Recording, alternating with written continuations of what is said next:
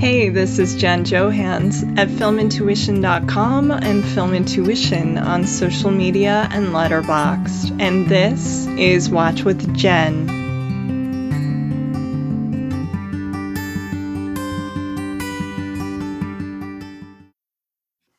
Today, I am so pleased to welcome back one of the funniest guests I've ever had the quick witted, fresh, and very clever Sean Burns, a staff writer at WBUR's The Artery and a contributing writer at North Shore Movies. Sean Burns was Philadelphia Weekly's lead film critic from 1999 to 2013, and he worked as the movie section contributing editor at the Improper Bostonian from 2006 to 2014. A graduate of NYU's Tisch School of the Arts and the recipient of an award for excellence in criticism from the Greater Philadelphia Society of Professional Journalists in 2002. Sean's reviews, interviews, and essays have also appeared in Metro, The Village Voice, The Boston Herald, Nashville Scene, Time Out New York, Philadelphia City Paper, The House Next Door, Movie Mezzanine, RogerEbert.com, and more. Additionally, he's also a projectionist who can tell you exactly what's wrong if you're messing up the presentation of a movie at an AMC theater, which is an important skill for sure. Sean, it is so great to have you here again today. We take part in a movie game night, so it's been fun seeing you this summer, but we're overdue for a chat. So thank you so much for coming back. How are you doing, and how are things in Boston? Oh, great. Yeah. Thanks for having me. Yeah. Thanks for, I, I love the movie game. That's been like, keeping me going this summer. It's been a blast. Yes. like joke about it because uh, none of our families will want to play movie trivia with us because we're all the film nerds in the family. So it's nice we found other people.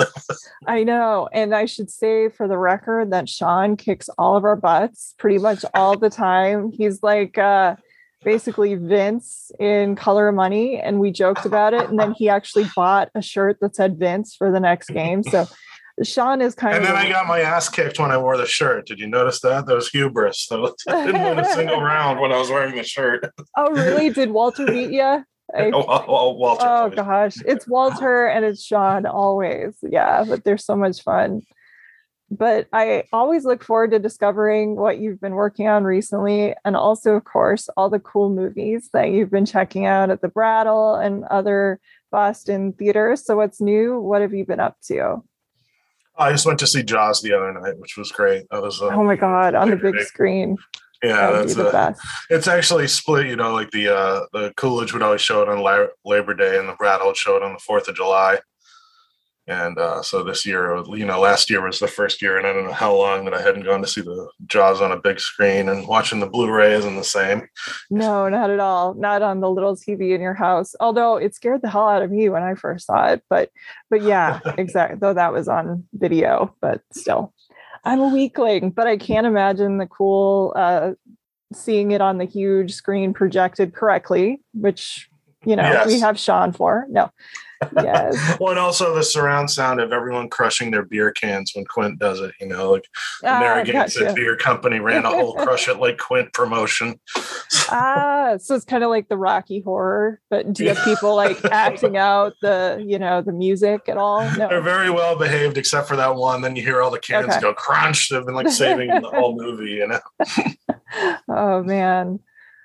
So last year when we spoke, uh, we covered a whole lot of territory. Instead of the freewheeling Bob Dylan, it was the freewheeling Jen and Sean. And one of the discoveries that we made along the way, besides, of course, our mutual amusement of the wackadoos with turquoise in Sedona, Arizona, was that although we were big movie going teens when it came out, for whatever reason, neither one of us had seen the trash-tastic 1994 Barry Levinson movie Disclosure, starring Michael Douglas and Demi Moore. We sort of made an informal pact uh, then that we would watch it and somehow share our thoughts on Twitter or on the pod or who knows. Or maybe Sean was just humoring me and I like held him to it. I'm not really sure. Um, And so I've been like bothering him about it, but I am so excited to have you back this week to follow through not only on that, but also a handful of other sleazy, skirt chasing, or sexual prince of darkness Michael Douglas movies, including Fatal Attraction, Basic Instinct, and Solitary Man as well.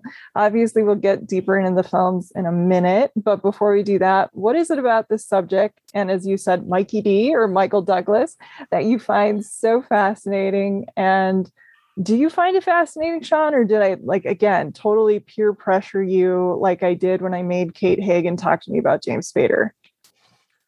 No, I'm I've always been fascinated with Douglas. He's one of my favorite movie stars. And I think I believe we talked last year about how it's amazing because he's the only guy who created his own genre. He did. It's, it's just movies where Michael Douglas trips over his dick. Pretty much, yes. and it was just like you, you go to watch the movies and it's like you don't even know what they're about. You're like oh who's he gonna sleep with? Oh yep. yeah I know, like she's gonna be trouble, man. Like, what are you doing? yes. I love the trips over your own dick. We need you remember at Blockbuster or um, Hollywood or those where they had those, you know, printed off things and the genre didn't yes. really fit where you put wild action. Yeah. Yes, wild adult drama. And you're like thinking, woo, and it's, you know, something like terms of endearment or something. One true but, thing.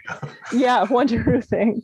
And so we need the uh, printout for yeah, Douglas tripping over his own dick, I think would be another marquee worthy title.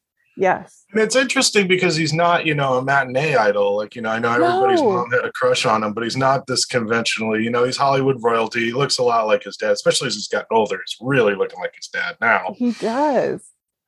But, you know, he wasn't really a sex symbol or anything. And then he just got laid in every movie, but usually something terrible happened because I know. Yeah yeah, it's the uniquely Douglas of, are you sure, man? Do you want to do this? Like, is it worth it? But he always did. Yes. but what do you think it is about uh, Michael Douglas that he uniquely brings to the screen, whether it's in this genre or, as you said, he's one of your favorite movie stars? Yeah, I mean, I think there's a lot of different angles we could have hit him from, you know, because there's like the Michael Douglas as the, you know, alpha male, like the Wall Street yeah. guy, and then it becomes the falling down guy where he becomes just obsolete. You know, he's he's certainly in a lot of his roles came to symbolize a certain white male privilege. Yes, yeah. And he played the president, American president, and yeah, I forgot how many movies he's been in that, like a I've seen, and b that are totally solid movies. I uh, Sean knows this because I put it on Twitter, but I like kind of speed read through Marc Eliot's just horribly gossipy, weird bio of Michael Douglas over the last week. It was really strange. But when I was going through all the anecdotes and all the like quotes about him and people that he talked to, like when he stuck to the facts, it was totally solid reading. But going through, I'm like, holy shit, yeah, that's right. Michael Douglas was in that movie. Like I couldn't believe how many films when I was going back to back. It was incredible.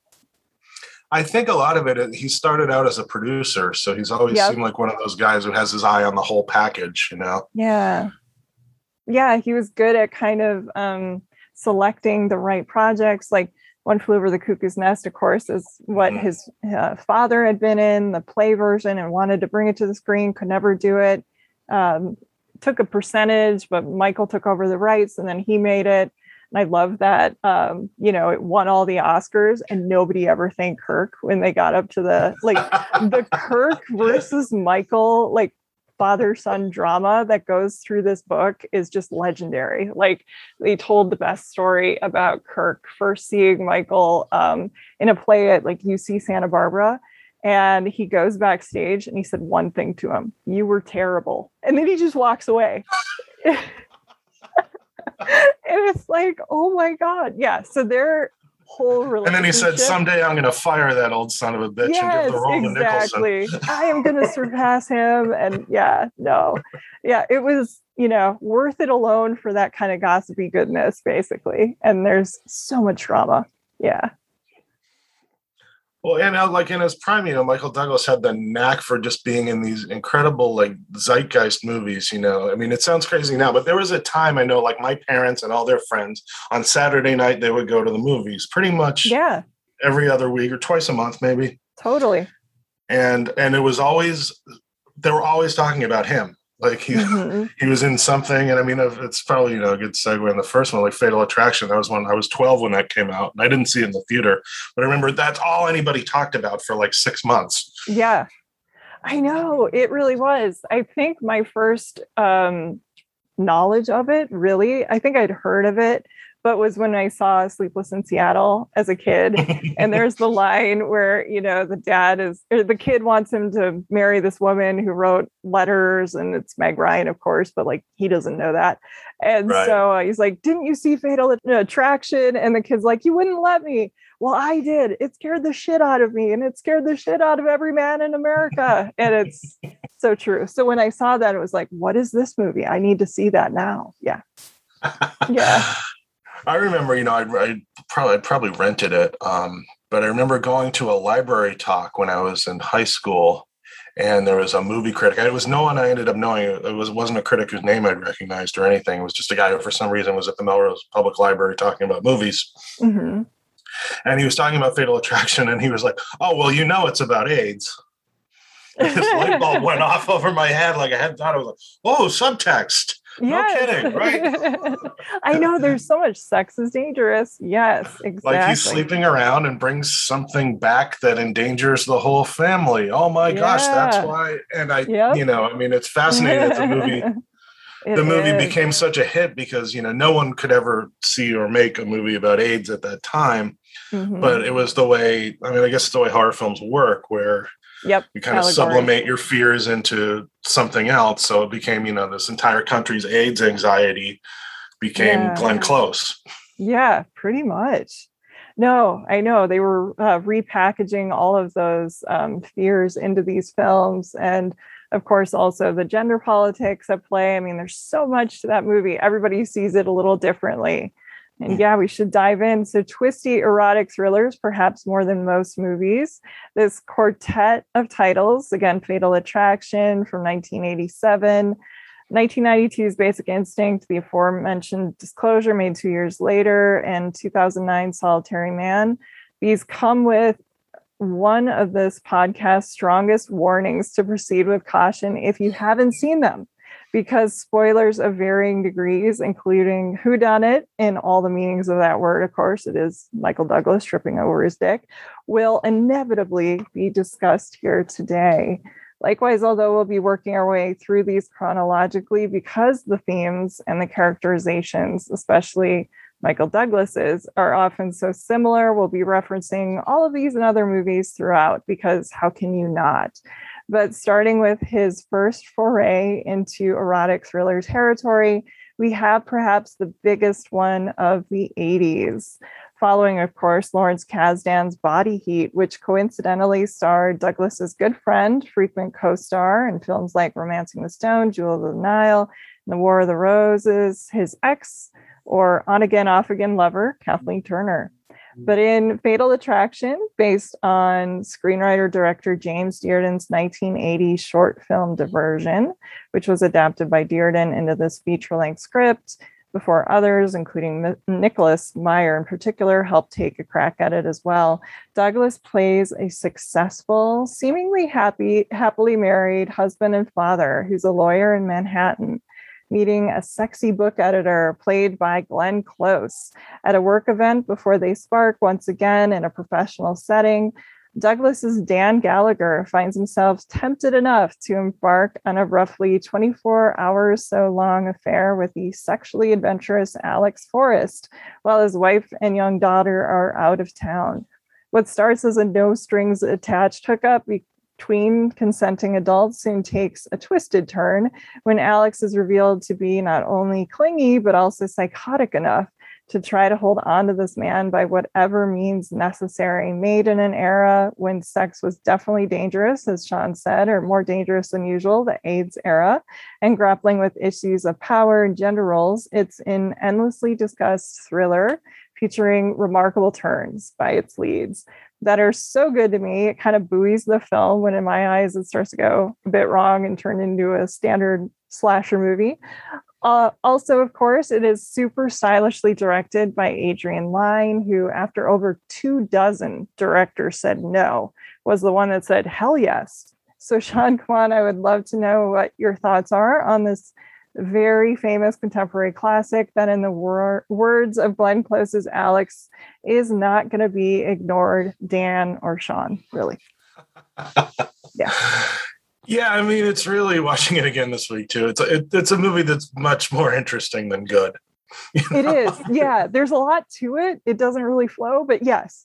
The first hour, I think, is actually very good when he sort of yes. like, have the affair, the way he kind of sleeps, you know, falls mm-hmm. into the affair, and then it it just gets insane. Like the the bunny boiler scene. It's, it's, yeah, it like comes from a different. You're kind of like, when did this become like whatever happened to Baby Jane? But yeah, it's like when they added the spider walk to the exorcist and you're like this doesn't go there and it completely doesn't like the logic of the story doesn't follow from that happening. no no yeah i know or the car accidents that kind of or the pop-up you know diabolique the the whole she becomes like jason or freddy krueger at the end of this movie. Yeah.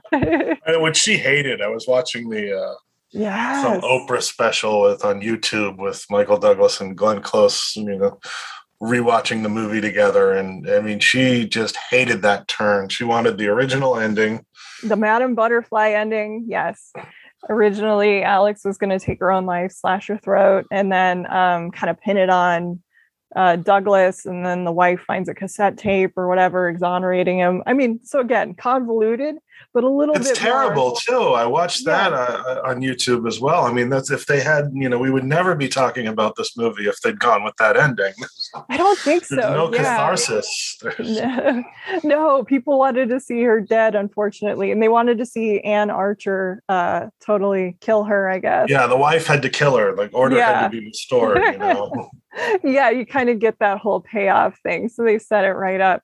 But the chemistry between Douglas and Close is so good. Like you were pointing out in the first hour of the movie, um, the scene where they're kind of like out to dinner and dancing around the are we going to sleep together? Of course they are. Oh, yeah. And um, the question that I had a conversation with someone who's like, I don't think this Dan guy has ever had an affair before. I'm like, really? He's pretty goddamn casual about it. So, yeah, they were like completely like, this poor man. I'm like, watch it again. I, I don't know. Yeah. I mean, it's an interesting performance for him too, because he's so weak.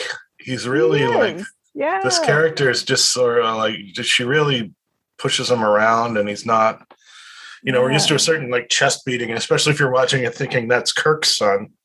I know, right?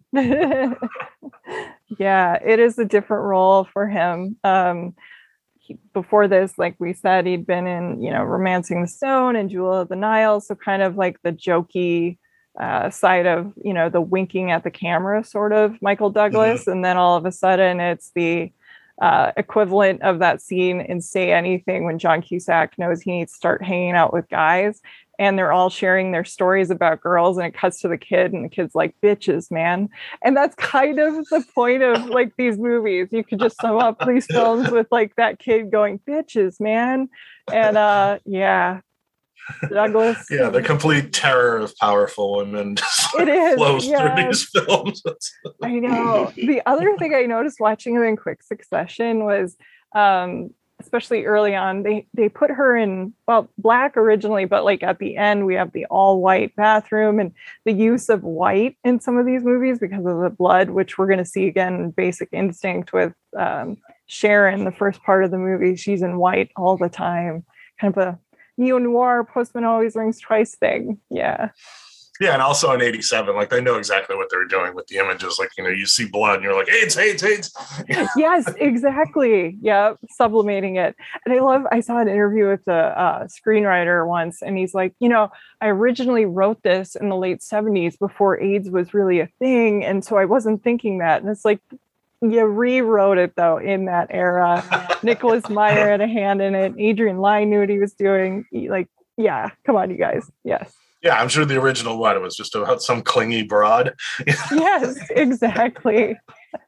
yeah, it, I I have not seen the short film. I think it's just it ends where it's after the affair and the phone is ringing and like the wife answers it or something like that. And, yeah, I saw uh, clips of it on another thing on it was yeah. on YouTube, like watching all these like making of specials and things. Mm-hmm. Yes. And I know this was at a point in the career for Michael Douglas where he wanted um, to do a drastic shift and wanted to kind of be sexual on the screen. And yeah, this led to all of that, I guess. Yeah. So just take the dishes out of the sink before you do that. I know that scene drives me nuts. It's like, you know, I guess, yeah, I am not a person who enjoys doing dishes anyway, but that scene always bothers me. It's like you're in there with the dishes. Like, come on. Well, later she's making dinner, and you're like, "Oh, I hope you put those through an extra yeah. cycle." Can you guys clean the, the kitchen a little better, at least? Yes, I know. it was a weird when I was like 13 or 14 watching, and I was like, "This so confusing." Like, is Glenn Close hot? I had no idea. it is a completely different side of Glenn Close. Yes. I do remember this like big debate going on of was she sexy enough? Like, you know, Anne Archer is so beautiful and it's such a stupid. Oh, Anne Archer is like, a knockout though. And they have her in those little yes. underwears at one point. Underwears from 12 again. Yeah. It's like two different types of women, basically, is what they're going for. And um, so I heard somebody pose that question to Douglas, like, why would you have cheated on Anne Archer? And he's like, well, you see Glenn Close, you know, she might have something kinky up her sleeve. And it's like, okay, the total like Michael Douglas answer. Yes. also, the movie sets up so many things like he's just trying to fuck his wife, and then like, oh no, now he's got to take the dog out. Now the yes. kid's in the bed. I know he's such a like when you watch it the first time, you kind of maybe you're like mad at Dan, but you you feel or you understand him. And then the second time you watch, you're like, Dan is kind of an asshole. Like, you know, like so the kid had the bed one night and you had to take the dog out. Like, is this worth it? Like, yeah. well, it's over. We're gonna blow it all up. yes. Damn it. Yeah.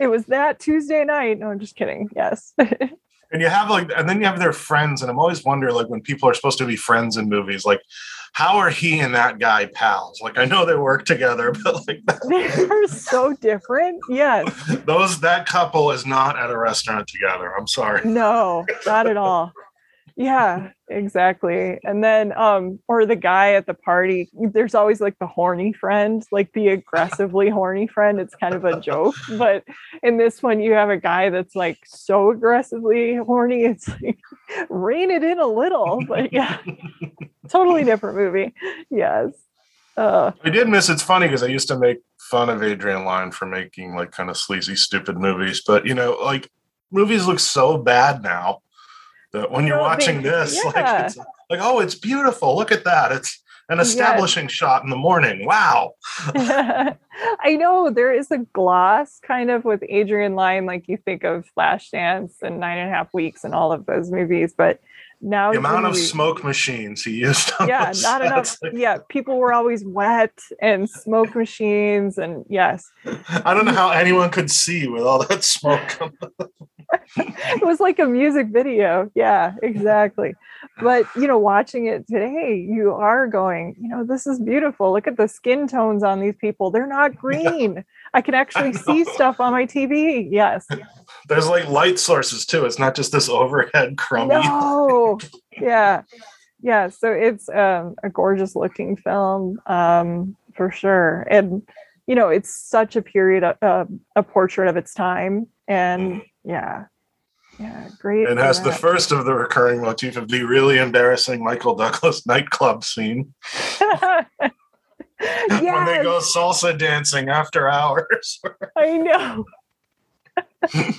yeah, don't put Michael Douglas in a nightclub, which um, we're going to see in Basic Instinct uh, with his very, very. I like a good V neck, but that is the deepest V neck you're ever going to see in your life. Like um, my friend and yours too, Jordan Harper made a joke about that, like the the extreme V in Basic Instinct, and his brother photoshopped Jordan's face. and so we can see him wearing the extreme Michael Douglas V, and it was kind of horrifying. Yeah, I mean, Michael Douglas is scary in that thing too. It's it's a different look. Yeah. And there's also a scene in Romancing the Stone, right, where he's also dancing like the salsa dancing. Yeah. Like it's, it's not a dancer. It's not a good look. Kind of like Al Pacino bopping around in, in oh God, the Scarface uh, bopping around of Al Pacino is like legendary. Yes. Oh, I was thinking of cruising. Yeah. and cruising. Yeah. Don't make these men dance, is what we're saying. Yes. Is there anything else you want to add on Fatal Attraction that we kind of just eviscerated poor Michael? Yeah, I mean it's you know it's it's it's Fatal Attraction. What? Yeah, check it out. Yeah, exactly. It's on the cover of Time and People and every magazine. yeah, it was like the highest grossing movie in the world that year. Yeah, incredibly successful film. Well, next up, we have a movie that, like Fatal Attraction, is part of the erotic thriller zeitgeist of the 80s and 90s, full of sex, excess, violence, and so many nonsensical red herrings and twists at some point that it turns into a near spoof of itself. But it's stylish, sleek, and filled with star making Turns by Sharon Stone, and another solidifying one by Michael Douglas as the definitive star of the erotic thriller genre. A movie everyone turned down, dozens of actors, actresses, and directors. But just the thing that Douglas was looking for at almost 50 years old to make himself seem still sexually vital in the eyes of Hollywood and the world. Director Paul Verhoeven's 1992 neo noir Basic Instinct, based on the screenplay that Joe Eszterhas had written in a 13 day coked up haze, finds Douglas playing a San Francisco police detective named Nick Curran, a man with a past including multiple questionable shootings and a coke and alcohol habit all his own that's gotten him in trouble with internal affairs. As the movie begins, he's sent on the case of a brutal, kinky killing of a retired rock star by a blonde woman who tied him up with a white scarf and stabbed him in the act of climax with an ice pick, which is incidentally the same way a man was killed in a crime novel written by a woman who'd been sleeping with a rocker played by Sharon Stone. A brilliant psychiatrist who now writes crime fiction and has a history of people close to her dying mysteriously. Stone's bisexual and sexual dynamo, Catherine Trammell, is the seductive prime suspect who toys with everyone she meets, whether with words or looks or by crossing and uncrossing her legs, very famously. A notorious film of extremely questionable taste, including a bizarre, veritable rape scene by Douglas of his on again, off again girlfriend, played by Jeanne Tripplehorn that was weirdly put in the movie at the actor's request. And also, uh, the film has a bad track record of every bisexual or lesbian female character being a potential psychopath. But while it makes you want to take a few cold showers and wants to get the grime off you here and there, it's still incredibly entertaining, absolutely dominated by Sharon Stone, reminding us just how great she can be when she's given the right role. So talk to me about Eszterhas, Verhoeven, Douglas Stone, and Basic Instinct. I'll make a confession. For years, I mean, I just despised this movie. I had like a terrible time getting through it. I thought it was awful. The I thought Eszterhas was too. the Antichrist. Yeah, like initially, I, that was my reaction. Yeah, I didn't get Verhoeven until embarrassingly late. Like, I mean, I liked RoboCop and everything, and I knew oh, he was yeah. kind of satirical. But like the, I mean, I, I was, you know, a repressed straight Catholic boy from Boston. It took me a long time to figure out camp. Yes. I know. Sometimes humor from Europe, it's like, what are you doing? It doesn't play the right way the first time you see it here. Yeah, and it was when I finally like then one day it was on HBO and I started, you know, I was like, let me give this movie another chance. And it just unlocked for me. I'm like, oh, this is fucking hilarious. It is. yeah. It's so strange. Yes. yeah it's it's a crazy one. Um her performance is just like one for the ages. I love how many times she like invokes his name or um she will bring up like the weird she's always figuring out like well you you know do you smoke? And just it's like an old school villain but like played in a whole new way and it just kills me. Yes and he is the most unbelievable asshole. Just like the, I know, and he's supposed to be our hero. Yeah. and it's weird. Like I was watching it again, I thought, oh, God, it's like the same character he played in Black Rain. Like they're both named Nick, right? They're just these yeah asshole yeah. cops and are in trouble with eternal affairs because they're dirty. Yeah and probably still has sexual hangups because he was in love with andy garcia in black rain. Come on. No I'm just kidding.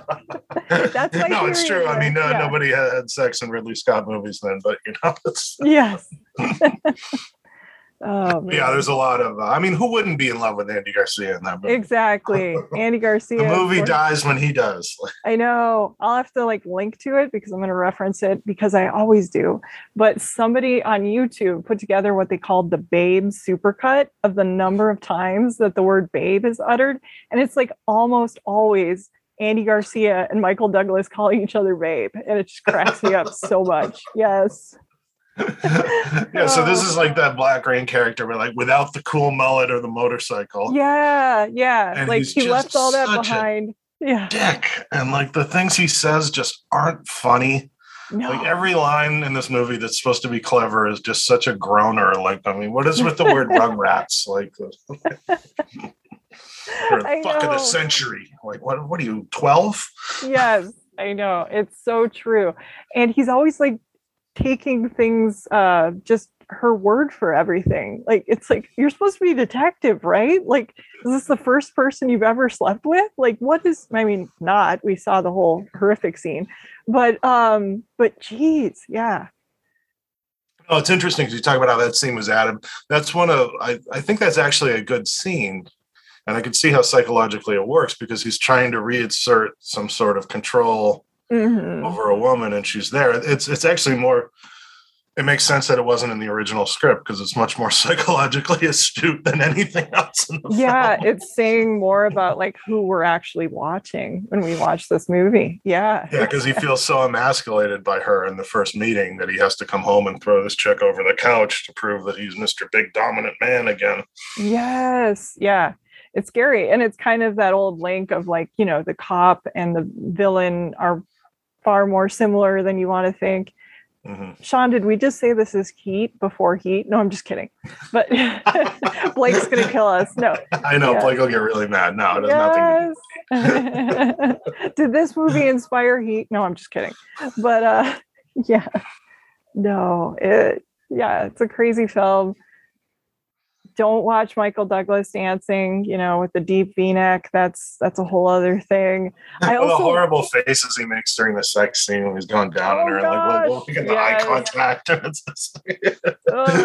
I I still have no idea like how this movie was actually made and like legally. Like Sharon Stone talks about the three weeks of sex scenes with Michael Douglas and how they saw everything, and she didn't like the you know, the modesty covers that they were giving her. And it's like, we don't even know what happened on the making of this one, basically. But yeah, it's a little, yeah. yeah. And I mean, but it's so like fun the way it's directed, just this, mm-hmm. everything's so overheated. I mean, that interrogation scene when you just have these like sweaty face of Wayne Knight looking up her skirt yeah. Extreme close up with this blaring score. I remember you know like being like 17 when it came out and going what kind of scene is this? I no concept that it was supposed to be funny. Yeah and ennio morricone's score which i didn't even remember no it wasn't was... um it was jerry goldsmith for basic instinct. Morricone did disclosure. Oh my god and you're right. Morricone did disclosure. I knew he was on one of these. So this was jerry goldsmith. Okay. Gotcha yeah, but I mean, it's just you know they're trying to. It's just Bernard Herrmann. You know? yeah, and it's in San Francisco, so you have yeah. the whole Vertigo thing going on. You know, I know. Yeah. Except all the car stuff, I think is really shitty and Basic Instinct. Like the car chases are so lousy. oh, and then but yeah, it was another one though. The movie dominated the conversation cycle for like an entire summer. I mean, everyone yeah. I mean, yeah. the, the concept of, of bisexuals was just mind blowing. yeah. Like, wait a minute. Which one does she prefer? I don't get it. Yes. She oh, has a God. girlfriend too. this chick's crazy. Hold on to your bunny rabbits, Michael. No. Yeah. I love when they turn the tables and like you know, this Jeanne Tripplehorn who is like basically used and dropped through this whole movie, like just falls into the trash like 27 times. And so by the end of the film, you know, where you're like, wait a minute, it's her, it can't be her. And it just goes back and forth. And I love how Douglas is taking, again, Sharon Stone's word for everything over this woman he actually knows. It, oh, kills me. Yes. Not a great detective. No. No, and again, there's like so like when she's uh, Stone's with her girlfriend there, I forget the actress's name. I know she was Miguel Ferrer's wife. Um, but yeah, when they're like making out in the bathroom stall, it's just like this, this scare. It's like a film, like a horror movie. It is. I know, because then yeah, they want you to think it's her. It's like every five minutes, you had no idea what was going on, basically. Yeah. And really, the most grating performance is his partner there, George Dzundza from The Deer Oof. Hunter. yeah. That's it with the cowboy hat. and he calls him Hoss every five seconds. Yes. You know what? Yeah, and I mean the immortal of... line about the, the magna cum laude pussy done fucked up your yes. brain. yeah, I'm not sure would he even know the phrase, but anyway. Um, but yeah, he's kind of trying to fill in for Andy Garcia, I think is what's happening. We've unlocked it, you know, and he wants to make Hoss the new babe of this movie. Right. That's why he says it so much. I also love the big intense rivalry uh, between uh, Douglas and the internal affairs guy. And just, you know, like they're always going into each other's office and like slamming doors and yelling at each other. It's kind of like the spoof version of that dynamic in Soy You and an Axe Murderer with Arkin as uh, Anthony LaPaglia's uh, boss who's way too nice. And he's like, someday I want you to just come in and yell at me. And he does that. And then this movie is basically the film version of that, essentially. yeah, and I mean, you think you watch it and you're like, like why I was so mad when I first saw it. Like Eszterhas was the highest paid screenwriter. Yes. In history, like he was I writing shit on that. napkins and was getting five million dollars for them. Yes, and what's crazy is he had done, um, he'd written Jagged Edge with yeah. Glenn Close, so it's kind of like six degrees of all these erotic thriller people, essentially. Yeah, and Jagged Edge isn't very good either. Like he just wasn't a good writer. Probably his best script, right? yeah. Oh, I would love to see a documentary about the ego wars between like Eszterhas and Verhoeven because you know Verhoeven wanted to add things. Eszterhas walked away. They brought in a different writer. Finally, uh, Verhoeven's like, "Well, what the hell is this? This doesn't work at all," and got back with them. And yeah, there's there's quite an episode or season of that feud show, but just on these guys. Yeah. yeah. Luckily, they made another movie together that would be. a. yeah, Showgirls. Yep. That was their honeymoon, I guess, film after this. Like we got through it. Our our second honeymoon. Yes. uh, but it's really entertaining. I mean, it is funny. Like watch it again if you haven't seen it in forever. I was not prepared how funny it was going to be either. I didn't like it the first time I saw it. I rewatched it in I think the early odds and I liked it a little better. And this time it was like, God, this movie is hilarious. Yes. Sharon Stone is just so good in it. Oh, she's hysterical. That's just, yeah. Yeah, absolutely. She knows exactly how to play it. I know. He was really worried. He wanted uh, an A list actress of what he was considering his caliber. Like he had a list people like Geena Davis and all these others just turned it down right away. We're like, hell no. And uh, he, he even took the name Kathleen Turner to, um, and they wouldn't, they were like, no, she's too old or whatever for the part at the time. Um, but yeah, so they were working with them. They'd, they'd seen crimes of passion. yeah, they were like, no, that's not happening. And so he had to rewatch her test uh, screen again, or her screen test again, and was like, yeah, but he was worried she was going to upstage him, and she does. Oh, she sure does. Yeah. Yes. Oh, so good in it. Is there anything else you want to add on Basic Instinct? I know. I think we've covered that one. Uh, just yeah. You know, just the movie put me off V necks forever. Exactly. Yeah. Stay away from the deep V. Stay away from Douglas dancing. Yes. And just wouldn't wear that out to a club like that kind of sweater. Like a sweater too. Like you're gonna dance, you're gonna sweat right through that. But I'm going to this hot gay club. I'm gonna be the oldest person there by 20 years. I'll wear this nice sweater with nothing on you know, nothing underneath it but my chest hair. yeah, come on, Hoss. No, okay. Yes, like his buddy. Well, this, of course, brings us to the reason we're here today. In the immortal words of Marisa Tomei and my cousin Vinny, it's called disclosure, you dickhead. Uh, though shockingly, in this one, Michael Douglas doesn't actually play his typical brand of skirt chasing dickhead. For as Noah Gittell quickly pointed out to me on Twitter, this time the skirt chases him a sexual harassment thriller based on the novel by Michael Crichton and adapted by Paul Attanasio. 1994's Disclosure finds Michael Douglas playing the production line manager of a tech firm called Digicom, named Tom Sanders, a happily married man who finds himself the subject of unwanted sexual attention and flirtation by his adventurous, self described sexually aggressive ex lover Meredith played by Demi Moore, who he discovers is his new boss when her romantic overtures over a late meeting with a bottle of wine turn into Moore's full on assault of Douglas and attempted rape as he yells or says no like 20 sometimes. Uh, he decides it's time to sue for sexual harassment after Moore lies to colleagues and says the reverse happens in order to get revenge for him, daring to say uh, no to her a film that is so politically incorrect and paranoid. I mean, it even co-stars Dennis Miller for Christ's sake. Uh, there's absolutely no way that it would be made like this today, nor should it. As again, just like um, the Tripplehorn scene and Basic Instinct, it's kind of asking or inviting your arousal at another's discomfort or alleged discomfort.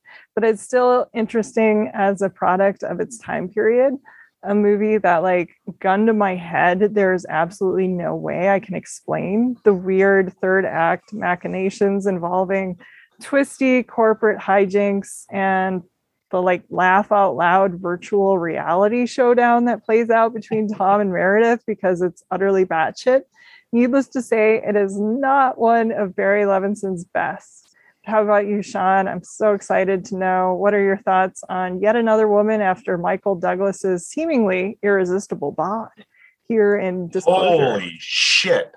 Holy shit! This movie, yes. I mean, I've been hearing about it for years, but I know. Uh, yes, I was not. I was still not prepared.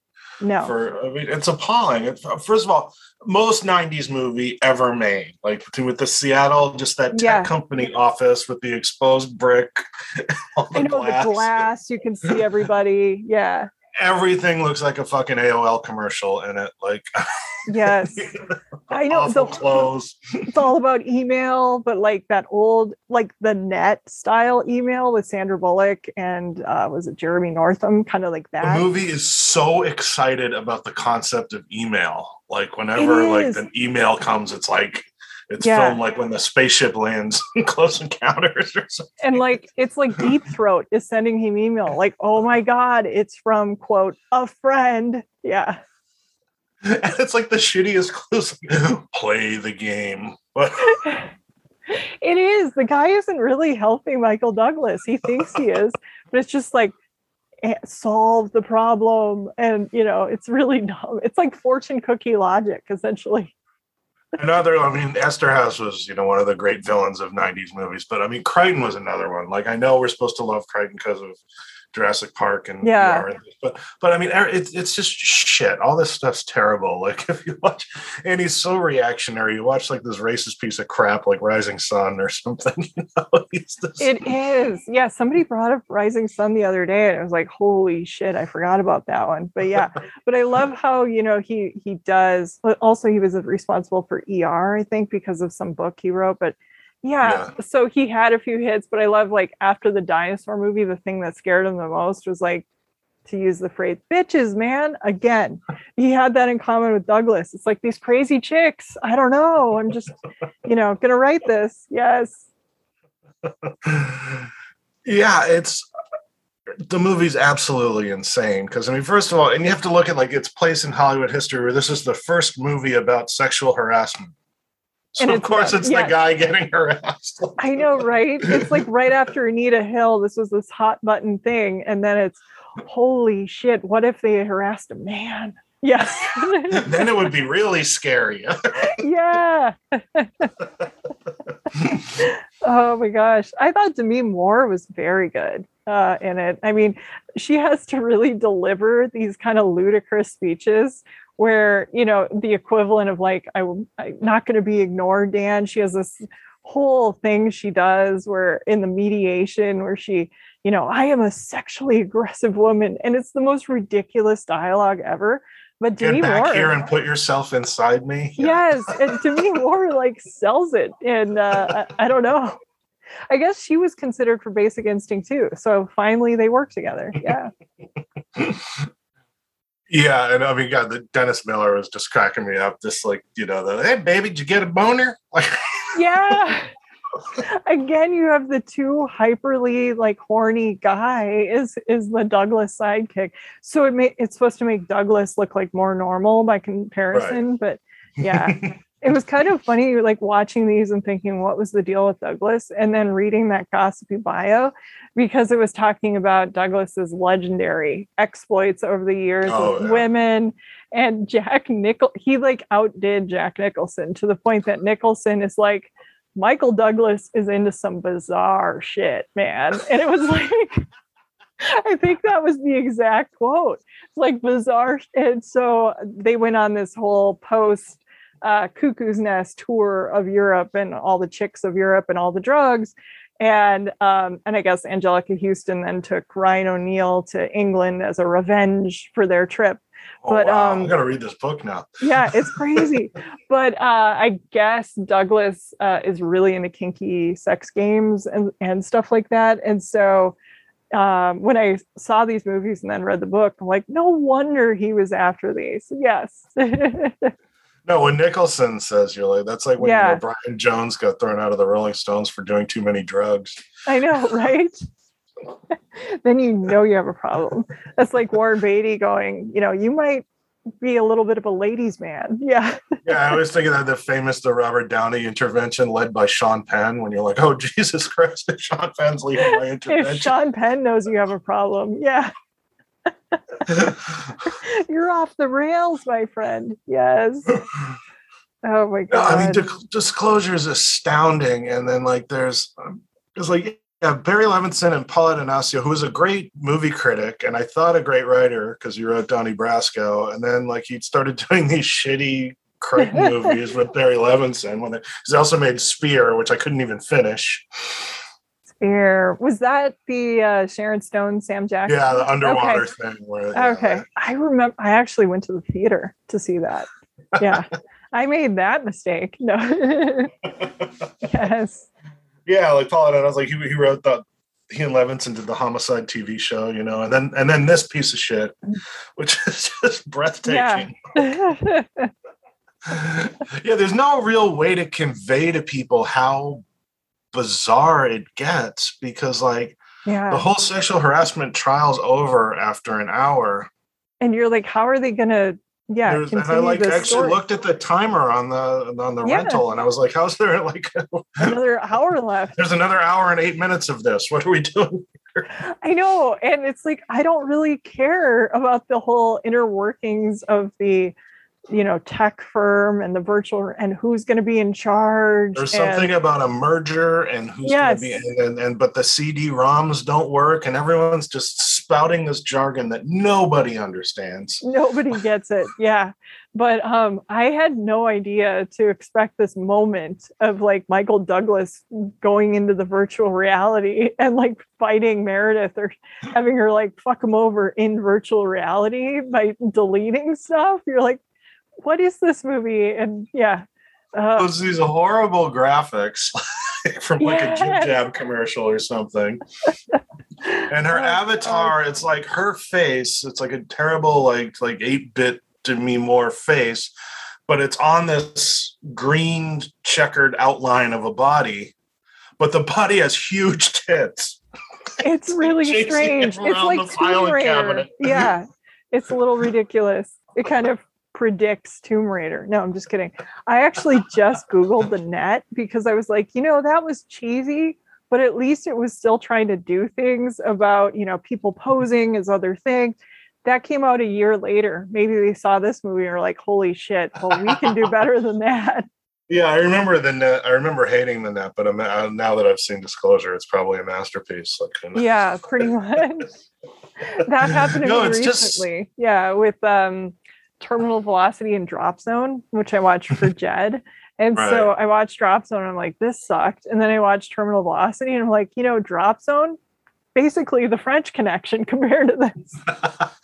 Is Terminal Velocity that one where Charlie Sheen's just like wasted the whole time and like Charlie Sheen just has like the weirdest jump instructor, and you know he stumbles onto a government conspiracy, and you know it's and he's like hidden. Nastassja Kinski's in that, right? Yes, yeah. Yeah. In the middle of all this, they hook up, and you're like, "What?" Yeah, it doesn't make a lot of sense.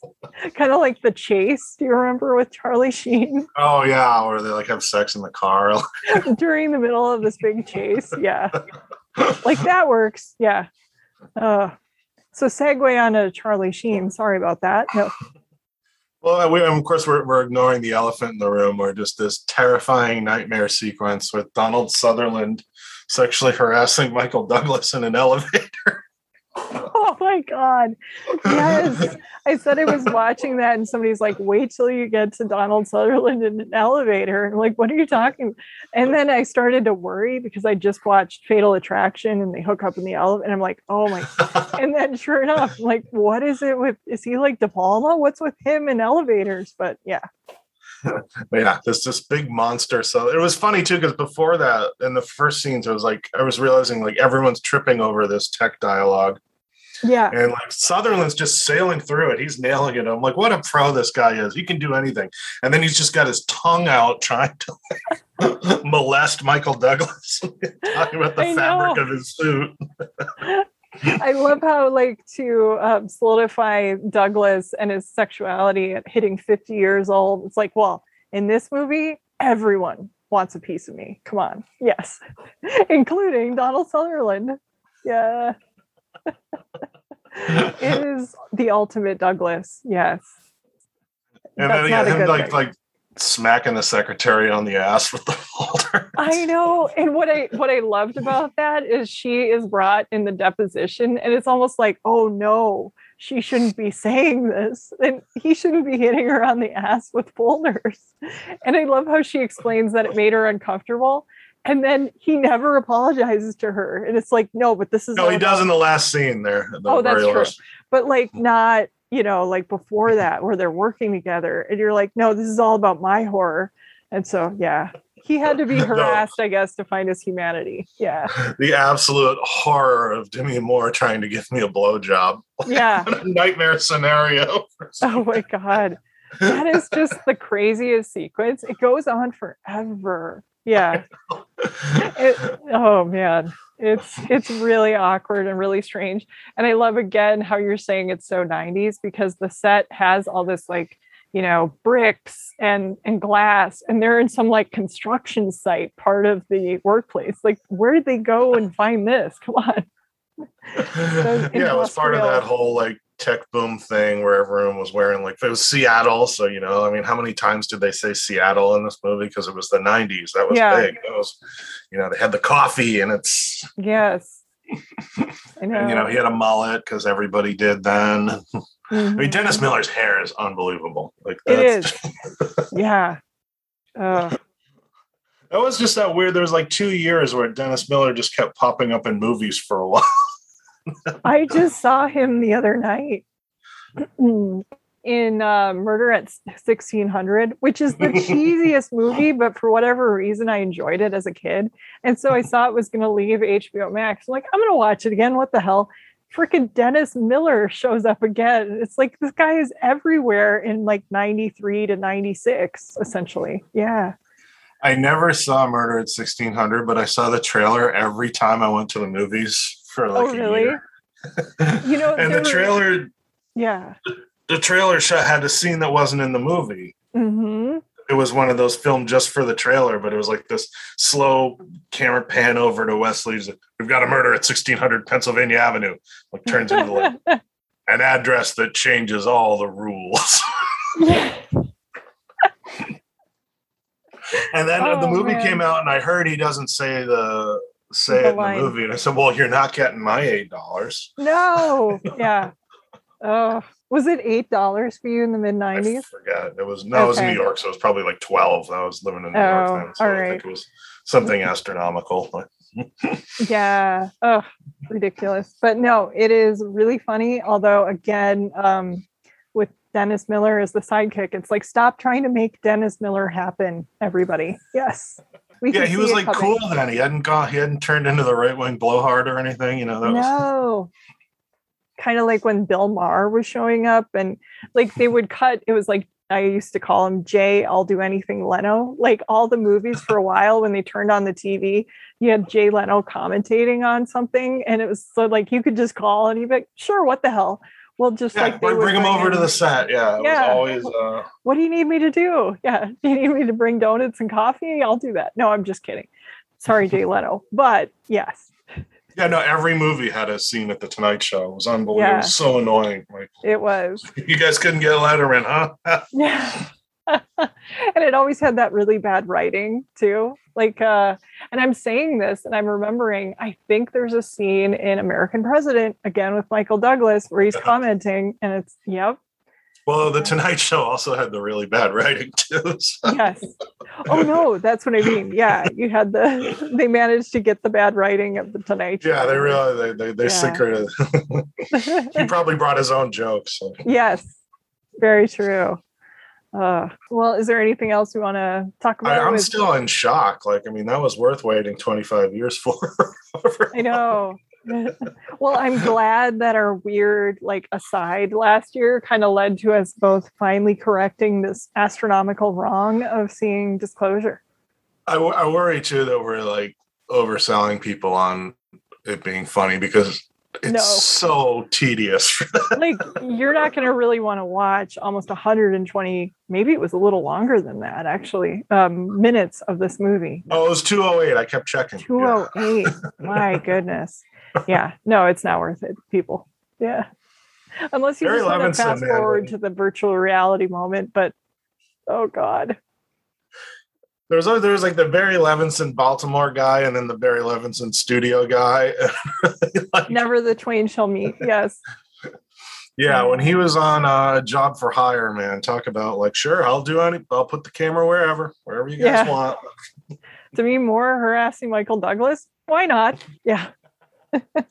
I will go for it. It was supposed to be Milos Forman, I read. And so it was going to be a reunion with, uh, you know, he directed Cuckoo's Nest, as Sean oh, knows. Right. And so Douglas was all psyched, but then uh, he clashed with Michael Crichton. And uh, Crichton Good. didn't. Yeah, exactly. It's like, go Milos. But yeah, and and he went. Yes. He went and made Larry Flynt instead. Well, we're all the better for it. Yeah, exactly. He's like, this is my bread and butter. Yeah. God, I can't even imagine Milos Forman's disclosure. that I think it would have been straight up way funnier. Yeah, absolutely. Because he probably wanted to film it like that. Like in the uh in one of the interviews, he was talking about how people don't really get his humor. And he said, You don't understand where I'm from, like Kafka is funny and yeah. uh yeah it's not just straight absurdism. And so when people are like i don't know about cuckoo's nest being funny it is funny. And uh yeah that's his thing. So i'm sure that's the kind of sensibility he wanted to bring to this. And crichton was like no it's deadly serious. She's harassing him. No she it's about corporate espionage. Didn't you people read Rising Sun? yeah, I'm trying to be Grisham here. No, I'm just kidding oh, Rising Sun reminds me too of yeah, Fatal Attraction. It's every movie from back then. To jump back there for a second, when they yeah. have that party, there's the weird Japanese xenophobia at the party. Like yes. right, there's the Japanese country. I know. Yeah, there's going to be some strange thing, and that goes to Black Rain as well. Yeah. Yeah. Yes. yeah, there was just a whole cottage industry, and we are absolutely terrified of Japanese taking yeah. over our economy. So I know. Let's make some crazy xenophobic, racist movies. Yeah. Lastly, we have a film that kind of serves as a comeuppance for all kinds of this uh, behavior on screen and perhaps off as well. Solitary Man from the men behind TV's Billions, Brian Koppelman and David Levien, who directed the film based on the script by Koppelman. A 2009 low budget indie that was generally well received by critics, despite, despite being a box office dud. The movie stars Michael Douglas as a 60 year old ex, very well known car dealer who had a major fall from grace following corrupt business dealings that almost sent him to prison serial womanizing, plus habitual lying and toxic behavior most of which came to a head roughly six years earlier when a doctor saw something during a routine physical and asked him to come back for a heart test that he was too scared to get. Catching up with this man now in the chaotic present, where he regularly disappoints his ex wife, Susan Sarandon, daughter, Jenna Fischer, both of whom he loans money from without paying back often, and his young, adoring grandson. At the start of the movie, his former mistress slash one of his current paramours, Mary Louise Parker, comes down with the flu and asks him to chaperone her 18 year old daughter for the weekend during a visit to his alma mater. Yeah, that's a good idea.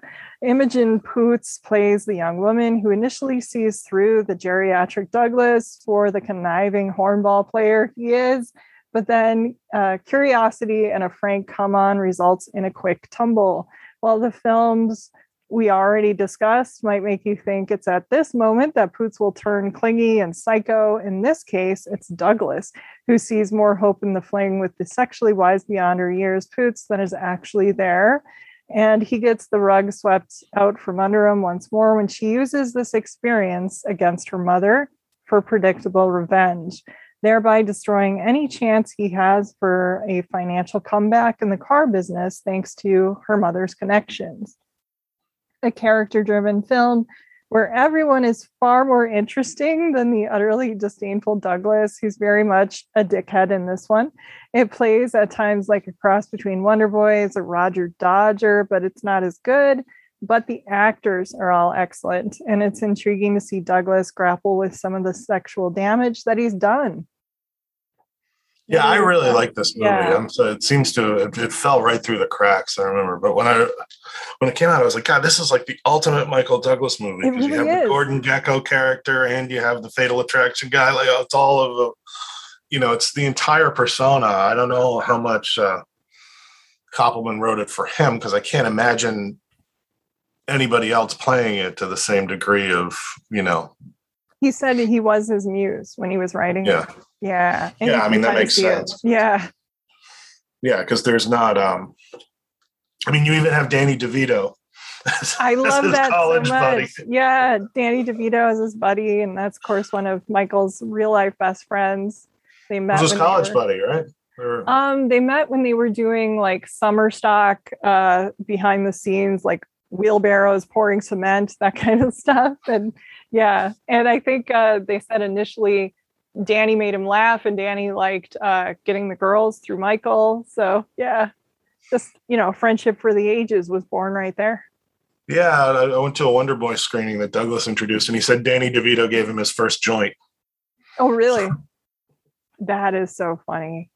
Oh my gosh. Yeah. But yeah, I mean, I like this. I like this movie a lot because you know, I mean, you're just watching this guy, all of his delusions, this alpha male persona, just gets completely dismantled for 90 minutes. It's just one yeah humiliation one, after another. I know one bad decision after another. It's kind of he's the uh, it's your own damn fault personified, like one bad thing after another. It's like, come on, man yeah, any good thing like he can't help blowing it up and you watch the character turn like the scene where you know he just out of nowhere tries to seduce Jesse Eisenberg's girlfriend. it's so weird. Yeah. And they're trying to think, um, explain it like, well, he's a little drunk and a little insecure. And it's like, but buddy, come on, what are you doing? Yeah. Oh, he's this pathetic guy. Like he were by that point, he's working at the diner where all the college kids hang out. Oh and they're laughing gosh. that the guy from the diner yes. is at their, their keg it's party. Like the creepy thing, you know, of don't you have any friends your own age kind of thing? Yeah, this old guy just sort of hanging around, trying to recapture his youth essentially, or he has nowhere to go, really. But yeah. Uh, but I love that line where uh, Imogen Poots like confronts him, like well, this is the job. I needed a job. Like, this is the only job. They have jobs in New York. Like, come on. he just wants things handed to him, essentially. Yeah.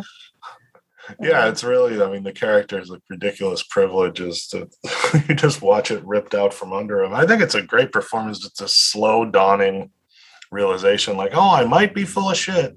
Yeah. I think this one would play really well with Wonder Boys, like you know, watch them as a double yeah. feature essentially. Yeah, or as part yeah, of this uh, tripping over his own dick sort of um, film festival that you might want to put on at Coolidge or the Brattle there. Yeah. Yeah, well, it's funny. Like you know, I know we both have this uh, love of Wonder Boys, but everyone was talking about what a departure it was for Douglas at the time, and it's like, well, because he's a slob, but other than that, like it's the same character he always plays, right? He just got somebody knocked up. He's got this. Yeah, somebody else's wife. Come on. The girl downstairs is half his age and hitting on him. yeah.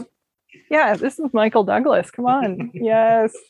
Oh my gosh. All right, so he didn't cut his hair, but you know. Other than that, yeah, he's walking around in a bathrobe instead of suits, but it's him. Yeah yeah and trying to recapture his youth or relive those glory days um, of, of the promise from his earlier stuff. Like he needed a hit there and um, unfortunately wonder boys wasn't a hit but over the years word of mouth um, hopefully people are continually finding it because it's one of my favorites. Yeah and i hope that now that everyone loves billions maybe they'll check out solitary man because yes. I wrote a rave review of that and nobody listened to me. yeah, I remember reviewing it like when the DVD came out too. I don't know. I think I think it was pretty well received critically, but just didn't really He's got that on. great scene with Sarandon where he talks about uh how you know when he used to walk into the room and it was so electric and everyone knew he was the one and then you get older and it's not there anymore and I was like mm-hmm. you know I thought it was so interesting for a star to be so up front because he hadn't had a hit movie in a long time at that point. No, right? No, he tried like uh, was it the Sentinel, and he tried a couple different things, and they just were not scoring. No. Yeah, there. Uh, yeah, I think he did some of his most interesting work in the um, first ten years of after the two thousands. There, I mean, Traffic is mm-hmm. also a really good performance with him. Yeah which I can't imagine playing, um, knowing what I know about like with his son and the problems he was having at the time. It's like, wow, that must have really hit home. Yep. Yeah. And then, of course, another playing Liberace, which again, tripping yes. over a stick.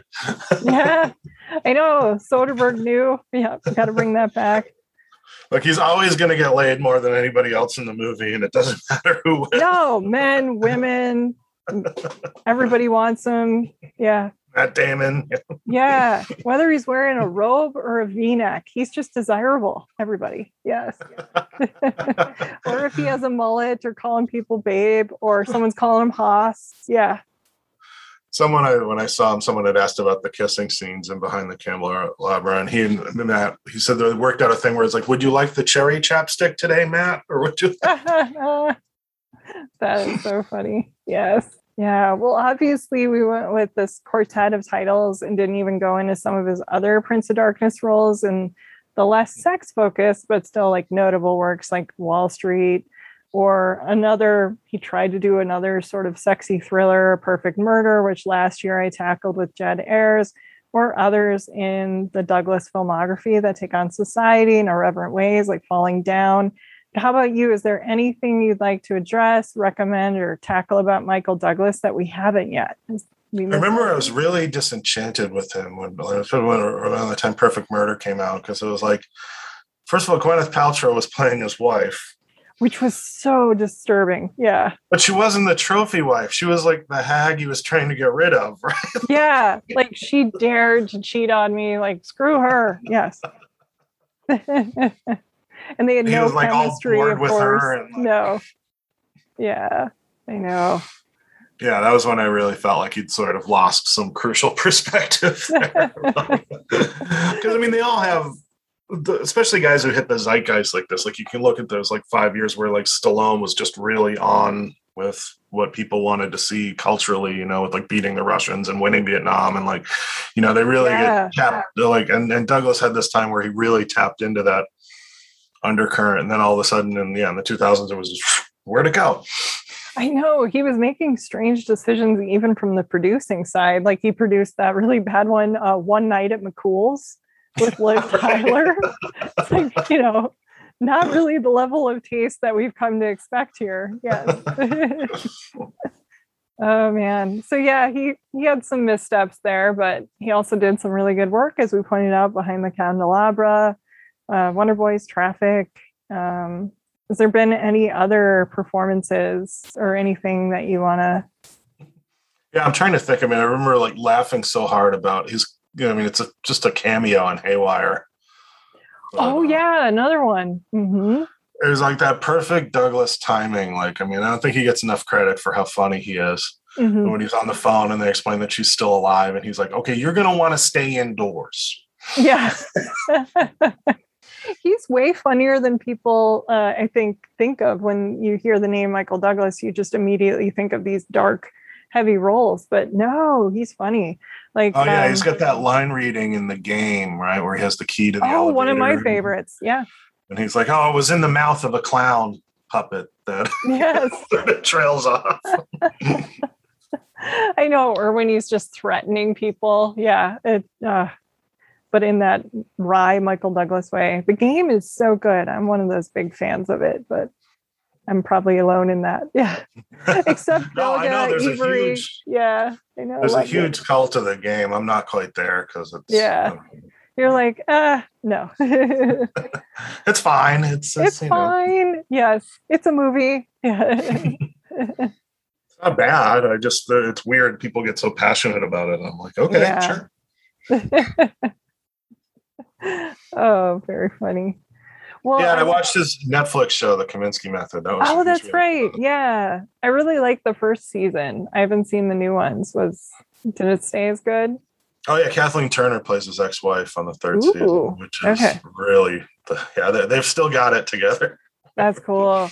I saw her give a talk when I first moved to Arizona, and she just shared like the stories about her and Danny and Michael, she really wanted to bow out of uh, War of the Roses. I think Douglas did as well. They kind of did that one as a favor, but she just talked about how much fun they always had together. And uh, yeah, so I got to check that out. The chemistry, even though he so. sued her to be in Jewel of the Nile. Right? I know he did, and then he threatened to sue her again later. Um, because he was going to remake it with Catherine Zeta-Jones, and you know, there's a whole thing, and uh, that like didn't happen. Yes. uh, oh, thank God! Yeah, I don't, I don't know a lot about his personal life, which I feel like is for the best because you know, it is. Yeah. When he like went on TV and said that his wife's vagina gave him throat cancer, like that was, that, that was a little much. No, the funniest was I read that his opening line to her, like he worked it out with Danny DeVito. He like saw her in uh, the Zorro movie, wanted to, you know, meet her and like basically marry her. It's one of those guys he admits he needs to be married, even though he like is never faithful, but hopefully with her it was. Uh, but he works it out like at this film festival, Danny DeVito was going to go over and like then bring her back to the bar with him to meet him. And so Danny did, and he schmoozed and brought her, like, this must be their old play essentially. And then uh, Douglas like worked on his opening line, and it was, I want to be the father of your children. and um, she said, like, she did an unamused laugh, like out of shock. And then she goes, I've heard a lot about you. I guess it's all true. Good night and she turned around and walked away. and so he had to send like a bunch of roses to her hotel wherever she was going next. He had to find out. And um, you know, I'm sorry if I came on a little strong. It's like, yeah, you came on a little psycho there, Michael. But yeah, I love that. Even uh, his come on to his future wife was was a little like something out of one of his movies, essentially. Yes. Yeah, Gilbert Gottfried has a great routine about the cancer story and he's like you know what worth it yeah it was that was the craziest story it was like well, that's what caused it, but it's also the best cure. And it's like, don't go there, Douglas. We don't need to know. and now all the kids know him from Ant Man. from Ant Man. Oh God. Is he in it? I didn't even see that movie. Oh yeah, he's he's um Paul Rudd's like mentor in the Ant Man. Oh, okay. He's actually he's he's very funny in them. Like they have ah, okay. Those are the most tolerable of those movies, I think, because they're basically comedies with Michael Douglas and Paul Rudd. But yeah, everybody wins. Yeah. well, I sure want to thank you for doing this, for going over the the crazy career of Douglas, tripping over his deck with me. It was a lot of fun. I really appreciated this, Sean. Yeah, thanks for having me. I love this show. So always good to see you. You too. This is Jen Johans at filmintuition.com and Film Intuition on social media and Letterboxd. And this is Watch with Jen.